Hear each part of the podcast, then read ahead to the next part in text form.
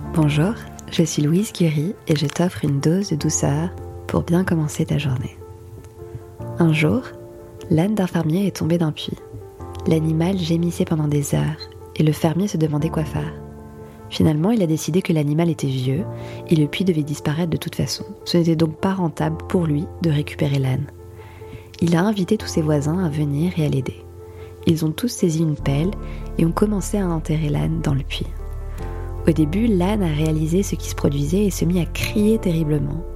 Puis, à la stupéfaction de chacun, il s'est tu. Quelques pelletées plus tard, le fermier a finalement regardé dans le fond du puits et a été étonné de ce qu'il a vu. Avec chaque pelletée de terre qui tombait sur lui, l'âne faisait quelque chose de stupéfiant. Il se secouait pour l'enlever la terre de son dos et monter dessus.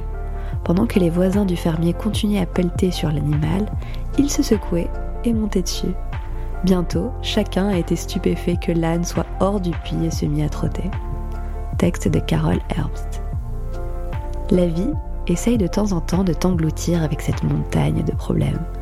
Pour t'en sortir, tu devras surmonter les épreuves avec clairvoyance et sans perdre le cap. N'abandonne jamais. Tu as toutes les ressources en toi pour y arriver.